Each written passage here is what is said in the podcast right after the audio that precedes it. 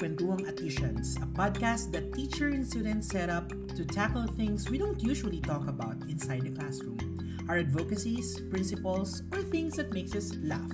Halina't makinig sa simple pero makulay na buhay ng mga guro, mag-aaral, magulang at mga staff ng Atisi. A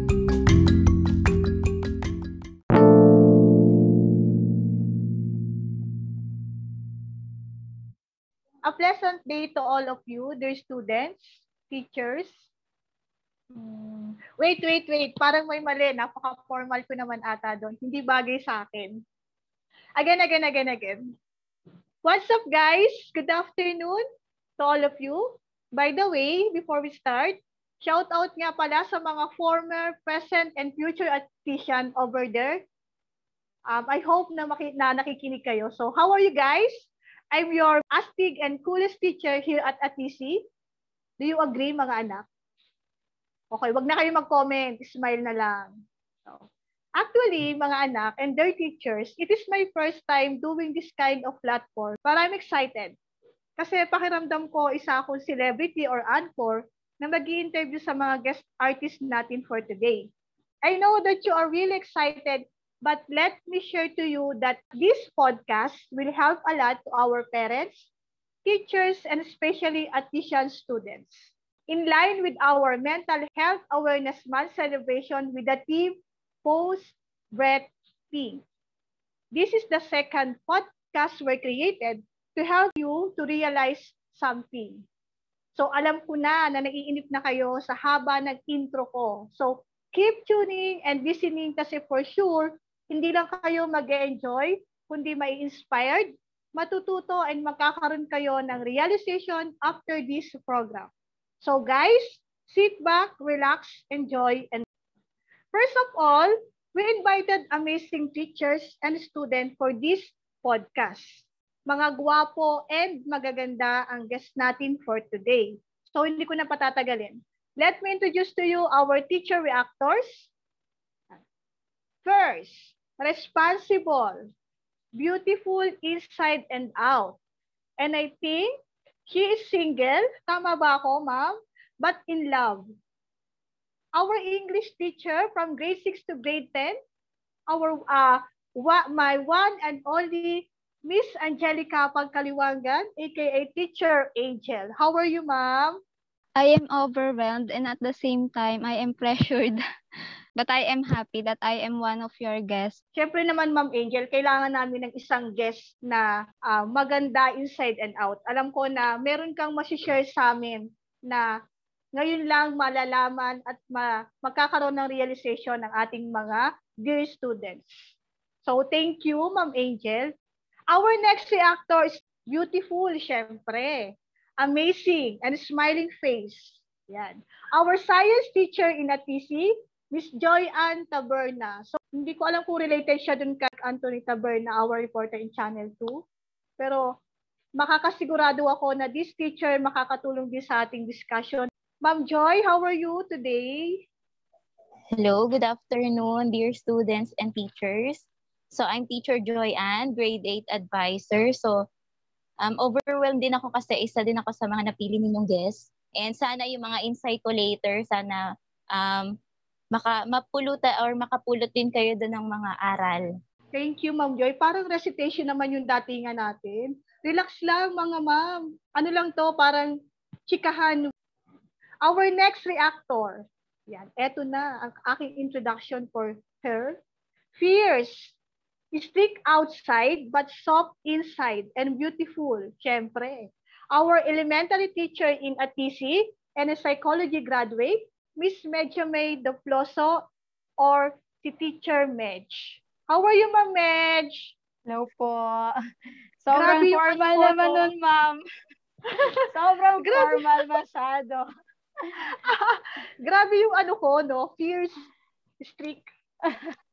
so, excited ako ngayon kasi may bago na naman tayo. Second episode na natin and I hope um, makapagbigay ako ng help sa inyo. Also, makakuha ako ng aral sa mga um, uh, isi-share nyo later na mga um, experiences nyo na naging or nagawa in your life. Okay, thank you, Ma'am Mesh. O, mga dear teachers, baka naman may pamilk tea dyan. Ang gaganda ng mga pa-intro sa inyo. Actually, mga anak, piniem nila ako. eh. Kaya ganun yung intro. Ay, de joke lang. Magagaling at magaganda talaga mga teacher. Ng... So, syempre, hindi naman papatalo ang aking mga guest students for today. Kung may magagandang guro sa Atisi, syempre may mga gwapo, macho, and matatalinong estudyante. Agree ba kayo dyan? Aaron and David? Siyempre. O dapat proud kayo sa sinabi ni ma'am. Kayo yun. So let me introduce introduce to you our first guest student from grade 7 junior high school. Ay helpful. Sabi niya. Friendly. Sabi niya rin. Funny. Cool and handsome guy. Pagbigyan yung handsome guy. Let us welcome Mr. David Abiha Notorio. Hello po. Ako po si David Notorio, grade 7 student from Atisi. Sobrang na-excite po ako ngayon and at the same time po kinakabahan. Pero po sana marami po akong matutunan at same at the same time sa mga viewers po natin ngayon. Hmm. Mga viewers and tagapakinig. For sure, ayan, yung mga classmate mo, mga kinikilig na yan. Hindi ako magme-mention ng pangalan pero kinikilig na ang mga classmate ni David. For sure. Next. Also, a grade 7 junior high school. A cool guy. Gamer. Englishero ng aming klase. Siyempre, gwapo din. Anak ko yan eh, siyempre. No other than Aaron Felipe. I know, joke lang. Aaron Philip de los Reyes. Aaron, anak, how are you? Mom, I'm doing good and I'm actually surprised to be in this podcast. I just want to thank everyone. Joke lang po, ma'am. Ako po si Aaron Philip Ardelos Reyes and um, natawa ako dito sa podcast na to kasi excited ako and nakakabahan katulad ni David. Kung ang mga classmate mo is kinikilig na sa mga boses nyo, for sure, narinig pa nila ang mas kakikilig-kilig na salita ni Mr. Aaron. So, David and Aaron, are you ready, mga mga anak? Ready na ba kayo sa ating topic for today?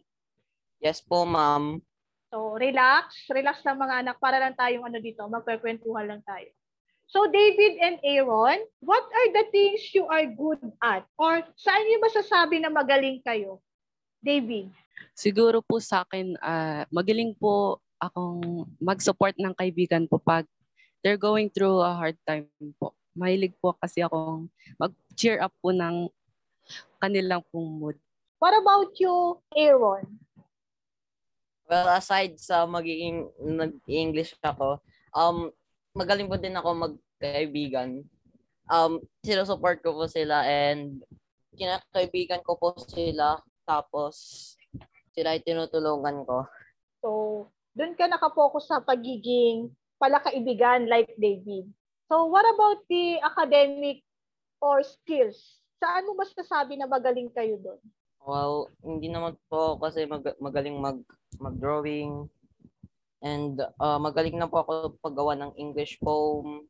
Sa akin po, um, since po sa mga activities po na nangyari this school year po na na-experience ko po, nagustuhan ko na po maggawa po ng poem and mas nagustuhan ko po yung math po. Okay, math. Wow, sana all math. So, mga anak, sinasabi nyo na magaling kayo sa ganung bagay. Tama? So, may na-achieve na ba kayo? Or ano yung achievement ninyo while doing this kind of good things or skills?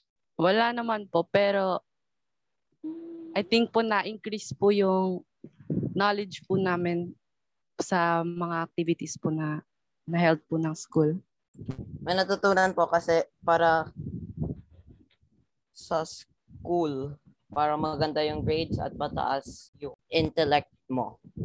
Mas may natutunan at mas na-achieve your intellectual. So, Ma'am Angel, ano po yung masasabi ninyo dun sa sagot ni David and ni Aaron about their good things kung saan magaling sila? Ayan, so kay David and kay Aaron. So I am happy dahil sa ganyang edad nyo is na-enhance yung paggagawa nyo or pag-create nyo ng isang poem. So that's why yung inyong knowledge or yung mga words is mas na-expand pa.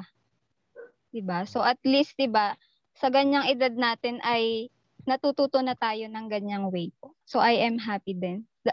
And then at the same time, so since may mga activities tayo na mga ganyan, mas magiging magaling pa po sila. At mas mai-improve pa po nila yung kanilang writing when it comes po sa paggawa ng isang poem or ng tula. Okay.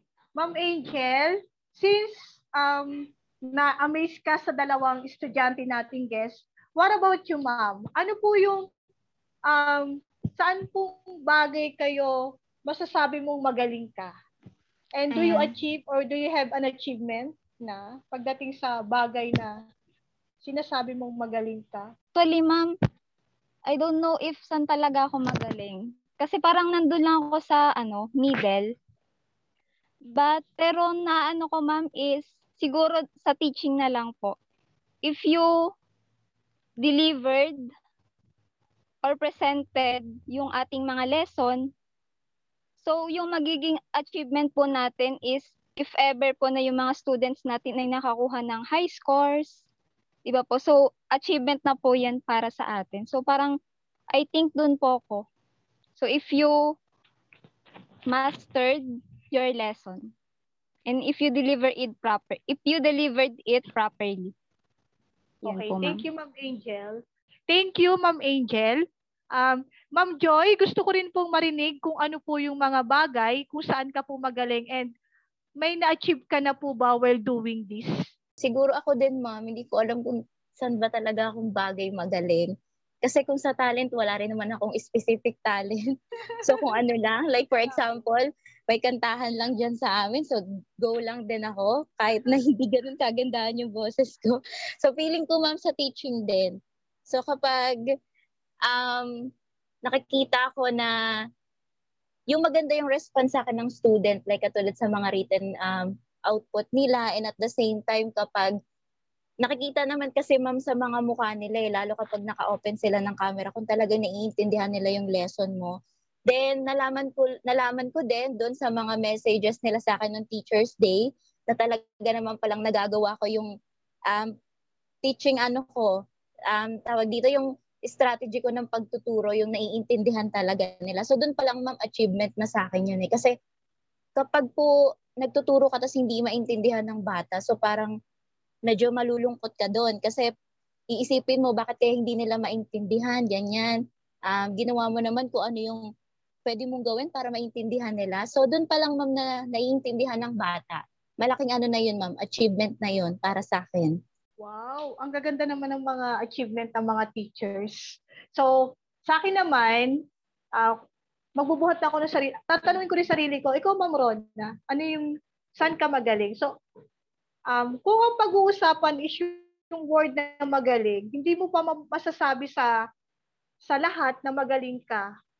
O ka, dahil may diploma ka or dahil may may ganito kang certificate, magaling ka na. So, masasabi ko naman in terms na magaling ako, it is on how I handle my emotion. Doon ko naman masasabi na magaling ako kasi um, kahit na full of stress in terms of family, sabay work, sabay yung um, sa estudyante, sabay yung sa mga kaibigan mo, um, nahahandle ko po siya ng maayos at napapaliwanag ko by side kung ano yung nice kong pahatid. So, isang malaking achievement po para sa akin na through handling my emotion, napapaganda ko yung way of teaching ko pagdating ko sa, especially sa bagong handle kong advising class which is grade 7 in terms of communication nila parang mga bata pa sila. So, isang malaking achievement talaga na mailusot ko yung uh, mailusot ko yung pagiging totoong ako pagdating sa pagtuturo sa kanila.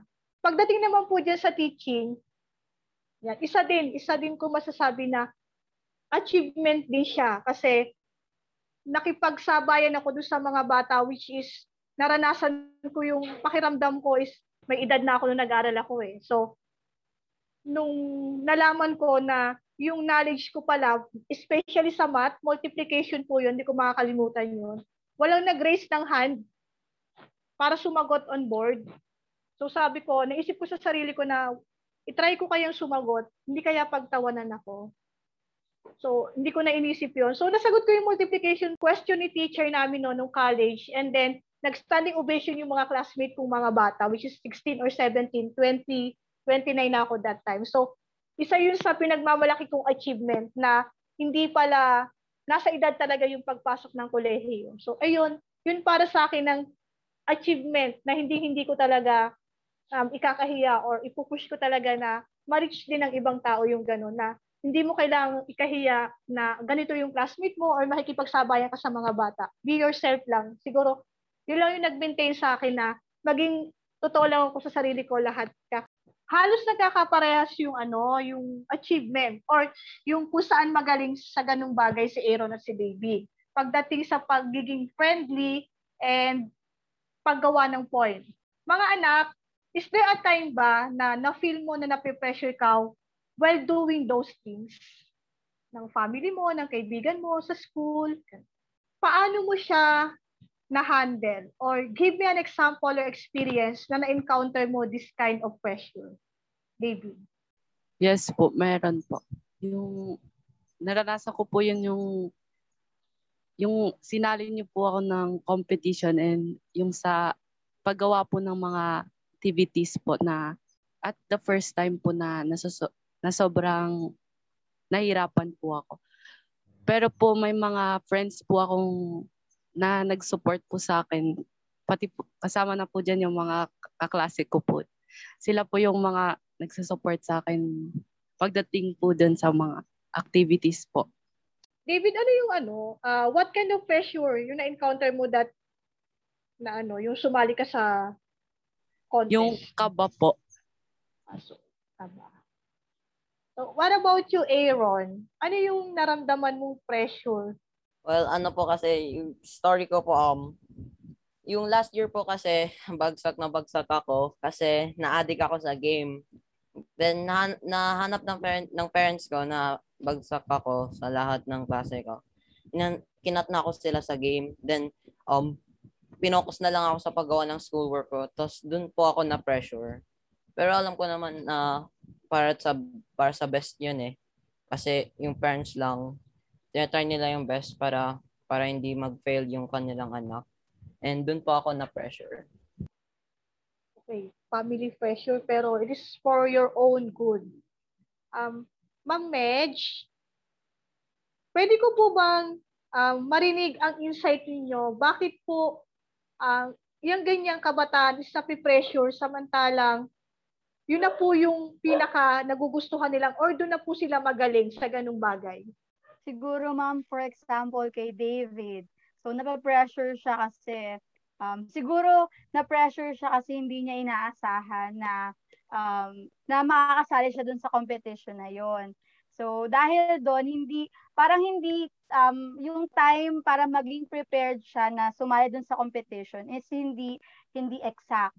So dahil hindi exact yung time na yon, um, na-pressure siya na ano ba yung kailangan kong gawin. So, kailangan ko bang manalo? Paano ko ibigay yung best ko? Hindi ako nakapag-prepared. So, um, dahil doon, siguro, um, kapag meron tayong mga, dahil may mga times talaga tayo na bigla-bigla o may mga may mga bagay tayo na bigla-bigla na lang na na ipapagawa sa atin. Siguro mas maganda kung um, we try our best na lang to do that. And kapag hindi or kapag may nag-fail tayo, it's okay. Um, isipin natin bakit ba tayo nag-fail. So, tanungin natin yung sarili natin, bakit kaya tayo nag-fail? And kapag nalaman natin yung sagot na yon, doon tayo matututo. And next time, kapag meron tayong um, bigla ulit na, um, bigla-bigla na na sinali ulit tayo, so alam na natin yung gagawin natin. And for Aaron naman, nung sinabi mo kanina na um, last year nabagsak ka, tapos biglang kinat lahat ng games natin, um, ang nakikita ko sino factor doon is time management. Okay? So, ngayon ba, kumusta na? Um, nakakagamit ka na ba ng phone? Nakakapag-games ka na po?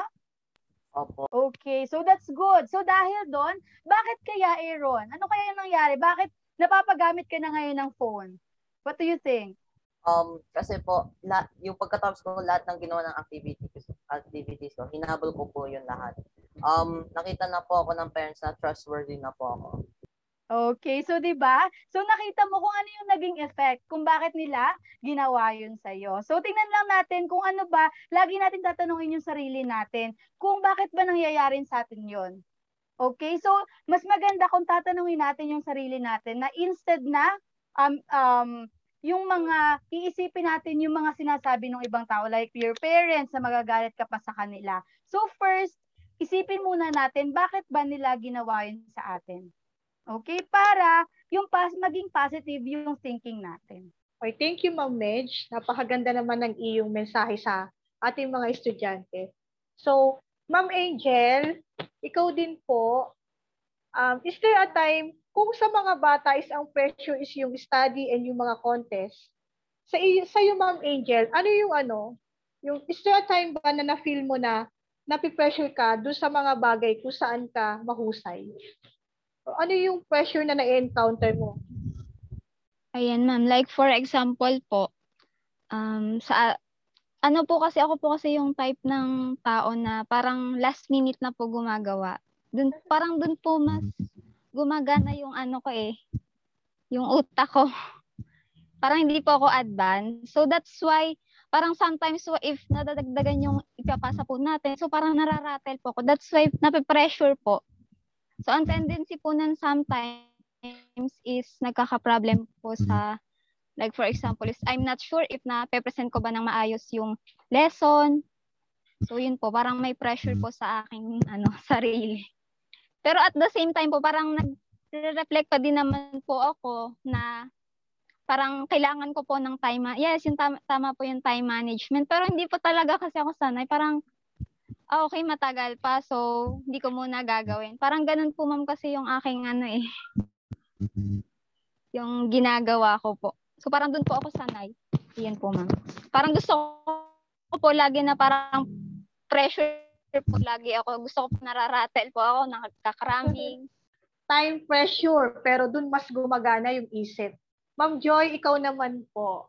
Um, sinasabi mo na kanina na greatest achievement mo is yung mga message ng estudyante mo.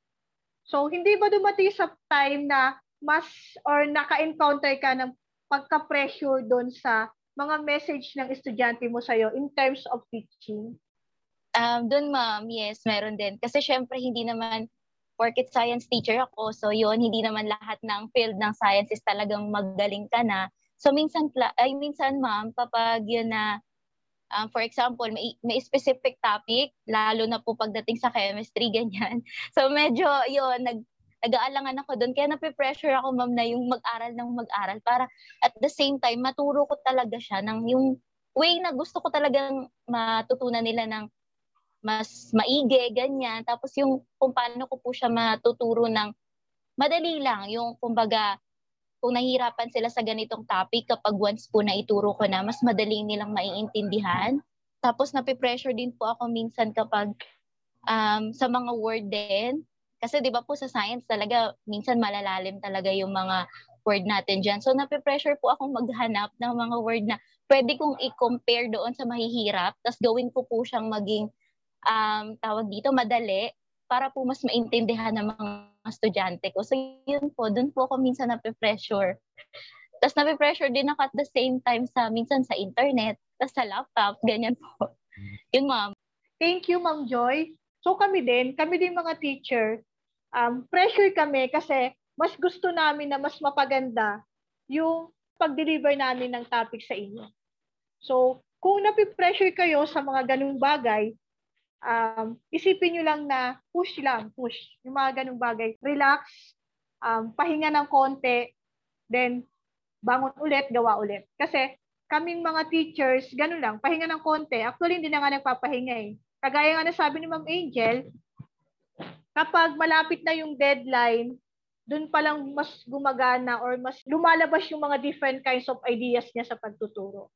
So, siguro, yun yung way of um, way of relieve, relieving niya para mawala yung pressure niya. So kay Ma'am Jo, yung internet, syempre nararanasan nyo rin naman yan. And nakakapag-connect naman kayo agad-agad kapag may internet. Dito naman, sa achievement ninyo, mga anak, Aaron and David, ano yung nararamdaman nyo every time na nakakarinig kayo ng positive comments dun sa achievement na nagagawa ninyo? Siyempre po para sa akin, napaproud po ako sa sarili po kasi po achievements ko po yun and I try to work hard po para po makamit po yung good grades po. Ako naman po, sayang-saya naman ako kasi na, na, nakikita nila yung yung efforts ko. Doon doon nang kahit doon na ako, masaya na ako doon. O syempre, kahit naman sino maka, maka-receive ng positive comments, lahat tayo masisiyahan. What about you, Ma'am Ma'am Joy? Sa akin, ma'am, masaya din, lalo kapag, yun nga, katulad po ng sinabi ko kanina, na talaga nakikita ko na naiintindihan ng mga estudyante ko yung topic namin kahit gaano pa yun kahirap. So, achievement na nga po yun sa akin, ma'am, kahit ganun lang siya. Para sa akin, napakalaking bagay na yun, ma'am. Kaya yun po, masaya po ako sa pamamagitan ng ganun po. Ma'am Angel, ikaw naman po. Ayan po. Sa akin naman po, ma'am, is masaya din po. And then, in po yung parang nagiging inspiration ko para ma-motivate pa po ako and ano ba po, gum- parang gawin pa po yung mas, yung the best po. Ma'am Medj, it is advisable po ba or it's normal po ba na always maging masaya kapag positive comments yung, ay syempre, positive nga eh. So, it is normal po ba na maramdaman ng mga bata yung positive comments pero behind this positive comments, parang mapipressure na po sila doon? Um, kasi ma'am, ano siya eh, parang it depends on you kung ano ba or kung paano mo ba ang um, tatanggapin yung opinion or yung comments nila sa iyo. So for example, kapag may na uh, may achievement ka in your um, in your success, for example, ganon and um syempre may mga nag-praise sa iyo and then the next achi- uh, and the next ano mo po um in your next activity or in your next work bigla kang nag-fail. Pero sinabi pa rin sa iyo na okay lang yan. Kasi positive din yan di ba ma'am? Syempre may mga may mga tao sa atin na um, kapag sinabi na okay lang hindi mo naman ako nararamdaman. Para may mga gano'n silang um, sinasabi or na-feel. So, um, may mga times po na okay lang talaga yon or valid naman po talaga na um, na ma-feel mo na na na you feel bad about that kasi syempre nag-failed ka pero ang hindi kasi maganda doon nadadalhin mo siya hanggang sa uh, ng pangmatagalan. Siguro mas okay siya if short time or short um short term mo lang siya dadamdamin. And kasi kapag nag-aano ka doon um nag-steady ka doon sa ganun na feeling mo, hindi na siya maganda. So, mas maganda po na um, mag-learn tayo doon para sa next time po, mas maging better yung ating work or yung gagawin natin sa mga situation natin. Thank you, Ma'am Mitch. For me naman, syempre lahat naman tayo magiging masaya kapag naka-reach tayo ng positive comments. Pero for me, kapag always positive comments yung naririnig ko, parang pakiramdam ko, hindi ko alam kung bakit ganun yung nararamdaman ko ah. Na laging magaganda yung sinasabi sa akin, minsan iba na yung dating sa akin, parang binubola na ako. Parang ganun yung pakiramdam ko. So, it depends upon din sa situation or case-to-case basis din yung pakiramdam ko kapag positive comments. Parang pag puro positive comments yung naririnig ko, parang nauubusan na or hindi na ako na-challenge na gawin pa ulit ng mas maganda yung ganung bagay. So kapag positive comment, nandun na yung masaya ako. Uy, nakagawa ako ng ganito. Uy, okay na pala sa kanila yung ganito. Parang ganun agad yung pakiramdam ko. So Ma'am Mitch, why do you think po na may mga tao na ano, may mga tao na instead na mas matuwa sila sa positive comments, bakit po may time na nagiging negative pa po yung thinking nila na ganun? Siguro ma'am dahil for example, yung katulad nung kay David na um, yung kasi kanina dahil nga maraming nagpe-praise sa kanya kasi magaling siya dito, kaya sinali sa, siya sa competition. Pero dahil nga hindi siya ready, so parang hindi siya masaya na ganun yung naging kinalabasan po. So may mga um, factors talaga na nakaka-affect sa atin. Bakit ba bakit ba hindi masaya yung isang tao kahit na um, positive yung yung sinasabi sa kanya. So example na nun mami yung kay David po kanina na na yun nga po dahil hindi nga siya prepared. So isa po yun sa factor hindi siya prepared. So yung iba naman pwede naman dahil siguro yung ano yung positive comment sa kanya sarcastic So, syempre, kahit dahil sarcastic yun, hindi siya matutuwa kasi parang hindi naman totoo yung sinasabi sa kanya.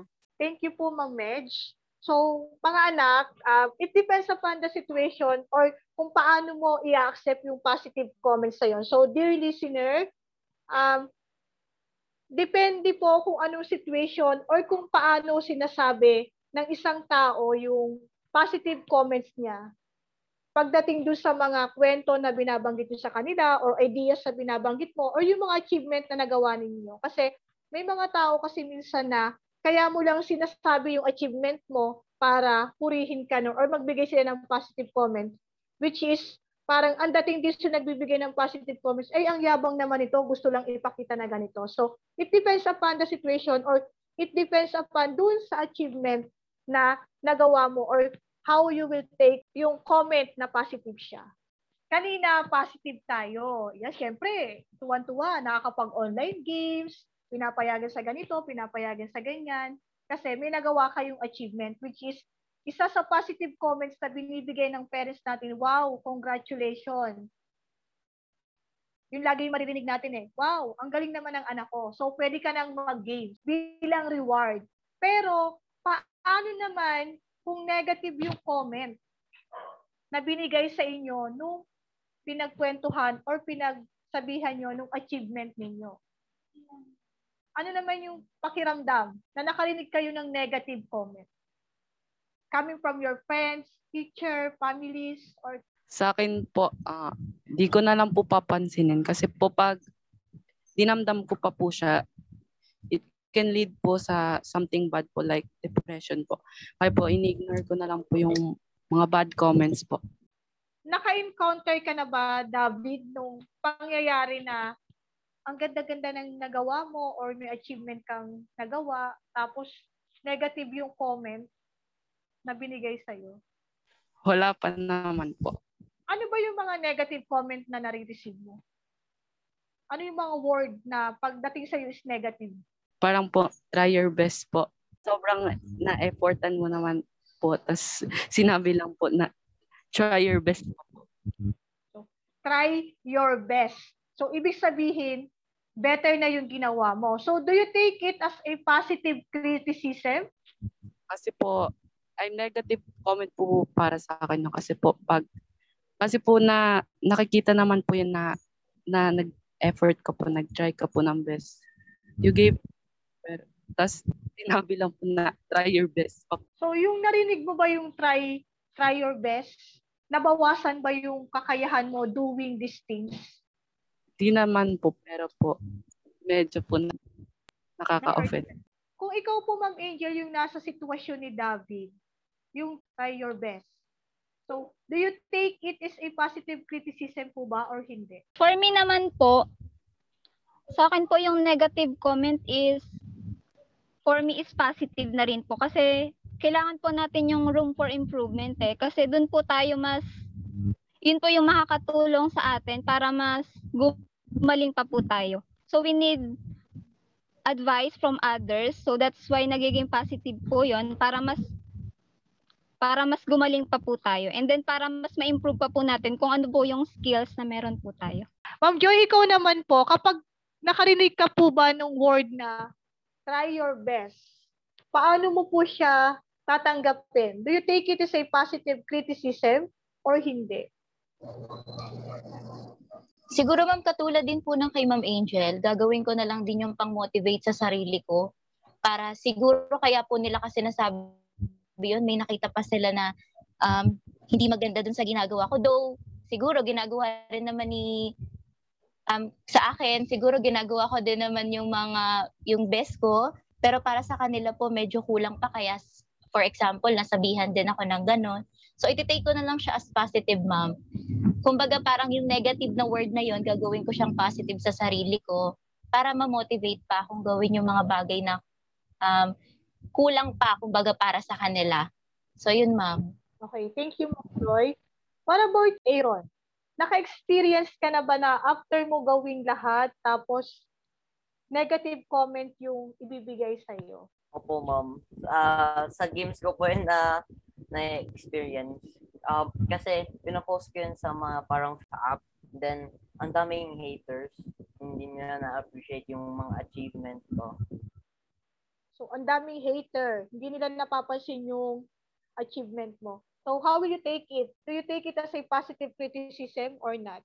Paano mo siya, paano mo siya hinahandle and do you think nag-doubt ka ba or nag-doubt ka ba sa capabilities mo dahil lang dun sa mga haters and bashers mo? Um, hindi naman po. Yung ginagawa ko lang po, ini-ignore ko lang sila. Then, nag enjoy lang ako sa game ko. I'll, ini-enjoy ko lang kung ano ginagawa ko. Ma'am Medj, bakit po may time na dumadating sa mga kabataan ngayon na kapag sinabihan sila ng negative comment, parang hanggang doon na lang po sila. Parang since sinabihan sila ng try your best, bakit po sila madaling ma-offend or masaktan? Mga ano kasi ngayon, yung generation ngayon, parang sobrang curious nila, sobrang curious nila. Maraming mga mga parts or marami na silang gusto dahil nga curious, wala marami silang gustong malaman. And uh, minsan nakakalimutan na natin na isipin na mas uh, mas malalim or we need to practice deep thinking. So ano ba yung deep thinking? So ito yung iisipin natin kung ano ba or kung bakit ba sinasabi yun ng ibang tao. Baka minsan um, there is something that you need to improve with that word. Diba? Minsan ganon. So uh, maybe you, you need to thank them for that opinion and you must carry on. Right? Kasi kapag hindi tayo nagke-carry on, um, mag-stop lang tayo dyan. Mag-stop lang tayo dun sa mga hate comments nila or dun sa mga negative criticism nila. And kapag nag-stop tayo doon, masira na yung isip natin or yung ating um, um, kung paano tayo um, makisalamuha sa ibang tao. And also yung mga gagawin natin, hindi na din siya magiging positive. Um, do you think po na kapag yung mga kabataan ngayon is nakakarinig ng negative comments, um, nababawasan or nagkakaroon po ba sila ng doubt na ipakita pa ulit yung kanilang achievement or your doubt na capabilities nila na kaya pa nila yung gumawa ng poem, um, magsagot sa math. Kasi parang kung negative comment po yung narinig nila, pero hindi po yun yung gustong ipadinig ng kausap nila, so tinake po nila yun as negative. So do you think po ba yung mga kabataan ngayon is nababawasan yung capabilities or nagda-doubt na sila na gawin pa po ulit yung ganung bagay, yung achievement na yun. So ma'am, siguro mas maganda kung manggagaling siya yung answer na ito sa mga um, special guests natin from the students. How about Aaron? Kapag nagkaroon ka ng, um, for example, nag-failed ka or may negative na comment dun sa ginawa mong yun, kahit binigay mo yung best mo, sa tingin mo gagawin mo ulit siya, yung ginagawa mong yun. For example, yung nag-upload ka ng mga games mo, Ginagawa mo ba siya ulit? No, hindi ko pa yung ginagawa para sa kanila. Ginagawa ko yung para sa akin. Okay, hindi ko pero ginagawa sila... mo siya ulit, Aaron? Hindi po. Okay. Bakit mo na, bakit hindi mo na ulit siya ginagawa, Aaron? Para para hindi ko sila ma-benefit. Kasi nagbibigay attention ako nun pag ginagawa ko yun. And okay. hindi ko sila sinata- sinasatisfy dapat. Okay, sige po. So, that's correct naman, Aaron, kung um, para sa iyo, um, para sa iyo, uh, makaka-help yun para sa iyo na mawala na yung comments nila ng mga uh, mga hates or mga negative comments. So, okay naman siya. So, I think, ma'am, it depends on the students naman po. So, what about kay David? Yung um, kanina na sinabi mo na may ginawa ka tapos sinabi sa'yo na you need to try your best. Ano yung ginawa mo, Dave? Sinabi yun sa'yo. Siguro po, ma'am, nung time na yun po na na-encourage po ako na mag, mag-work hard para ma-improve po. Okay. Thank you, David. So yun, ma'am. Susunod nga ng sinabi ko po, it depends on the student or the person. Thank you so much, Ma'am Medj, for your info.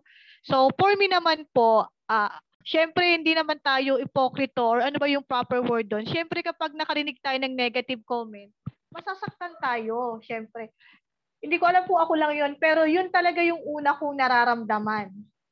Masakit para sa akin na kagaya ko ni David na for all those things, effort na ginawa ko, mali pa din. So, ayun lang yung maririnig ko. Pero, other than that, after ko ma-realize or masaktan ng konti, medyo naiisip or gumagana na yung isip kasi nauna talaga yung emotion ko eh. Pag nakarinig na ako ng negative, grabe, ganito lang ba?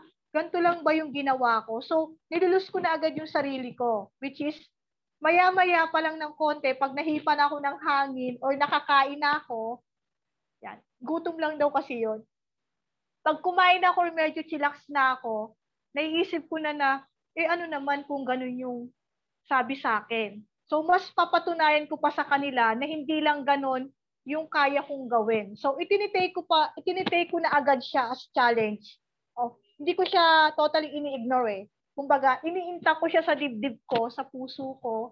Masakit siya, pero yung sakit na yon, yun yung magdadala sa akin para naman i-take ko yung challenge na yon na if ever na makagawa ulit ako ng mas maganda dun sa una kong ginawa, for sure, positive comment na yung marireceive ko.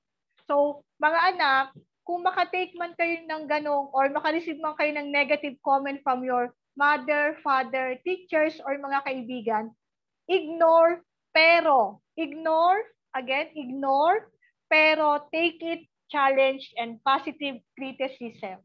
So, hindi nyo siya papansinin, pero gagawa kayo ng paraan para mapatunayan sa kanila na yung sinabi nila is achievement, um, pressure, then positive, negative comments. So, ngayon naman is how can you help yourself or paano nyo i-improve ang isang bagay or yung inyong sarili.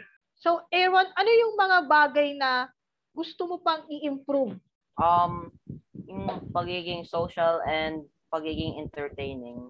Kasi po, yung parang katulad ng tatay ko, ang galing niya mag-entertain. Lagi, halos lahat ng ano dito sa Alta kaibigan niya and gusto ko maging gusto ko po um ganun din ako. Then pag nasa bahay siya, ang saya-saya niya, ang sarap, ang sarap niya kasama, ang galing niya ka-bonding and siya po yung idol ko. Wow. Idol talaga si Daddy. What about you, David or David? Sa akin po, just try and try your best po para po makamit po yung mga gusto mo po mangyari. Just don't look down but put your chin, chin up every time po. Just be confident and be yourself. Be confident and be yourself. So, Ma'am Angel, ikaw naman, Ma'am. Ayan, sa akin naman po ma'am, since naka-receive na po ako ng positive and negative comments, so ano lang po, hindi lang po mag-stick dun sa mga skills na meron ako at the same time po is mag-explore pa po ng mga bagay-bagay para po masatisfy din po yung ibang tao. So sabi nga po nila, be confident and do your best. What about you, Ma'am Joy? How can you help yourself improve na hindi lang na hindi lang positive or negative comment or challenge lang yung dapat makatulong sa'yo? Or paano mo ma-improve yung self mo doon sa mga bagay na alam mo na mas makakatulong pa sa'yo? Doon sa negative, ma'am, sa akin kasi kapag nakaka-receive din ako ng negative, hindi ko rin maiwasan yung malulungkot, yung masasaktan. Pero katulad mo, ma'am Rona, saglit lang yon lalo kapag nahimasmasa na ako, ganyan. So, maisip ko na yung tama, yung pwedeng kong tamang gawin para ma-improve ko kung ano man yung negative na yon. So sa akin ma'am, kapag nakaka-receive ako ng negative or positive, so ginagawa ko na lang siya ng uh, motivation pa. And then, yun, wag ka lang ma-stuck sa kung ano yung meron ka ma'am. And then, um, try to ano pa, parang ma-expand pa yung learning na meron ka, tsaka yung skills na kung ano man yung nasa sarili mo. So, palawakin mo pa ma'am, huwag ka lang mas mag-stuck sa kung ano nga po yung meron ka. Okay. Thank you so much, Ma'am Joy. Huwag ma-stuck kung anong meron ka. So, Ma'am Medj, paano po ba yung best way para sa mga kabataan kung paano nila mai-improve yung kanilang sarili if ever na makatake or makareceive sila ng negative and positive comment?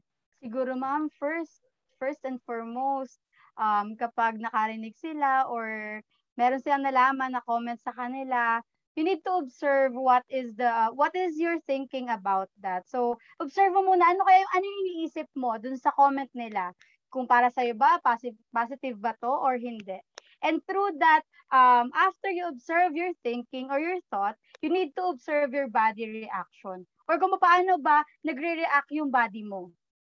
Kung ito ba ay negative or hindi. And you, you need to notice your behavior when you um, when you do that. Kasi kapag na-notice na natin or na-observe natin yung ating thought and yung body reaction natin, malalaman na natin or magiging positive na yung mga magiging reaction natin. And always remember that um, the door in reality is open. Okay? So, kasi syempre lagi natin titingnan yung realidad. And all you have to do is walk through. Kahit may maraming mga negative, positive, or kung ano-ano man na mararanasan natin in our life. So, kailangan lang walk through lang tayo dito. Daanan lang natin siya. And for example, negative, we just need to learn from that, improve ourselves, and then walk through. Hanggang sa makuha natin yung ating gustong makamit sa life natin. Thank you so much, Ma'am Mitch, sa napakaganda mong mensahe. Um, for me naman po, um, dito sa paano mo ma-improve or yung best way to improve pag nakaka-receive ng negative and positive comment, kagaya na sinabi ni Ma'am Medj, body gesture or walkthrough, ganon. So, ignore or masaktan, ngumiti, ilumaban. Yan. So, masasaktan ka sa una, pero hindi ka titigil. And then push pa sa dulo. And lagi ko kasi sinasabi na hindi negative at positive lang. Lagi siyang may depende sa gitna. Hindi ako umi-stick sa yes or no, which is positive and neg- negative. Meron ako laging depende. Ano ba yung depende for me? So, depende kung paano yung datingan, kung paano niya sinabi sa akin. It's nakakasakit ba or biro lang. So, kapag nag-stick ako sa negative, masakit talaga siya. Kapag nag-stick ako sa positive, nandun na rin yung sa overwhelm ko, mas masasaktan din ako. So, kayo, kayong mga kabataan ngayon, um, you just um, kailangan ninyo na hindi kayo nag-stick doon sa negative or positive. Hindi pwedeng laging nasasaktan lang kayo. Hindi pwedeng laging masaya kayo. Laging may gitna. Laging may depende. So, yung depende na yon is yun yung magbabalance sa inyo para yung nararamdaman ninyo is hindi laging malungkot, nadidepress, or hindi naman laging sobrang saya at nakakalimot. So guys, bago natin tapusin ang ating conversation, ano yung mga na-realize ninyo? Um, na-realize ko po na ayun pala yung ginagawa ko pag, pag na ano ako, pag na-offend ako, gano'n. Kasi nag-isip talaga ako ano yung ginagawa ko and ayun yung nag, nag-come up sa brain ko and wow, ganun pala ako na tao. Um, sa akin po, mag-try po ng best and stay tough and strong po. For me naman po, ma'am, I realize na even though we are teachers, so hindi natin lahat alam. So I mean, hindi lahat ng bagay ay alam natin. So we need to explore, we need to discover something, to learn new things. That's why yan po yung ano, para at least makagain tayo ng knowledge and at the same time po ay para din po sa atin. So, hindi lang po lagi yung ating mga naririnig is positive and negative. So, kailangan din po nating i-apply na din po yung sa sarili natin if bakit positive ba yun, bakit negative. So we need pa din po na tulungan yung ating sarili para ma-improve pa po kung ano po yung meron tayo. So gawin lang po natin silang motivation, inspiration to do good. Motivation and inspiration. Tama ka naman dyan, Ma'am Angel. Sa'yo naman, Ma'am Joy. Sa akin, ma'am, ano, uh, mas okay pa din yung, like for example, may nagsasabi sa'yo kung ano yung mali mo or kung ano yung tama mo. Kasi kapag ikaw lang parang ano eh, may mga tanong pa, hala, tama ba to? Okay na ba to? Ganyan. Kaya para sa akin, yung natutunan ko dito, mas okay na talagang yung may, may kumukonsult din sa'yo na isang tao na magsasabi na, okay yan. Tapos, kung mali ka, mali yan, ganyan. Yung para i-correct ka, ma'am. Tapos yun, babaguhin mo na kung ano man yung dapat i-correct. Then, kung may mga positive man, improve na lang. Ganon, ma'am. So sa akin, Ma'am Rona, um, para kasi kay ano, katulad kay Carl Rogers sa sinasabi niya. So si Carl Rogers kasi siya yung um, one of the founder of humanistic psychology. Um, he suggested that our self-concept is includes three um, components. So ano-ano ba yun yung self-image? Ito yung kung ano ba yung um, nakikita natin sa sarili natin. So The next one is yung self-esteem. So yung self-esteem naman, ito naman kung paano ba natin binavalue yung sarili natin. And yung last is yung ideal self. Yung ideal self naman, ito naman yung kung ano ba yung gusto nating mangyari or gusto nating makita sa ating sarili. And sa ating self-image and sa ideal self, dun sila nagkakaroon ng problem. Kasi minsan yung self-image natin, hindi siya yung gusto nating mangyari. Kaya po, um, siguro, um, dahil doon, dahil nga um, hindi nagkakatugma po yung self-image natin and yung ideal self natin, doon tayo nagkaka-problem. Kaya mas maganda um, kung uh, ano yung meron tayo ngayon, accept natin siya and kung meron pa tayong improve, improve na lang natin siya para mas maging better yung ating um, kinakalabasan ng ating mga ginagawang mga um, activities. So grabe, ang cool ng mga sagutan ng mga students, teachers. Ang daming learning. Nakakabitin man ang aming kwentuhan, pero asahan nyo, mas marami pang kasunod yan. So, dear listener, abangan nyo pa yung mga susunod na topic naming pag-uusapan. So, thank you everyone. Thank you teacher, our dear guest students. I hope our conversation help us to be a better person.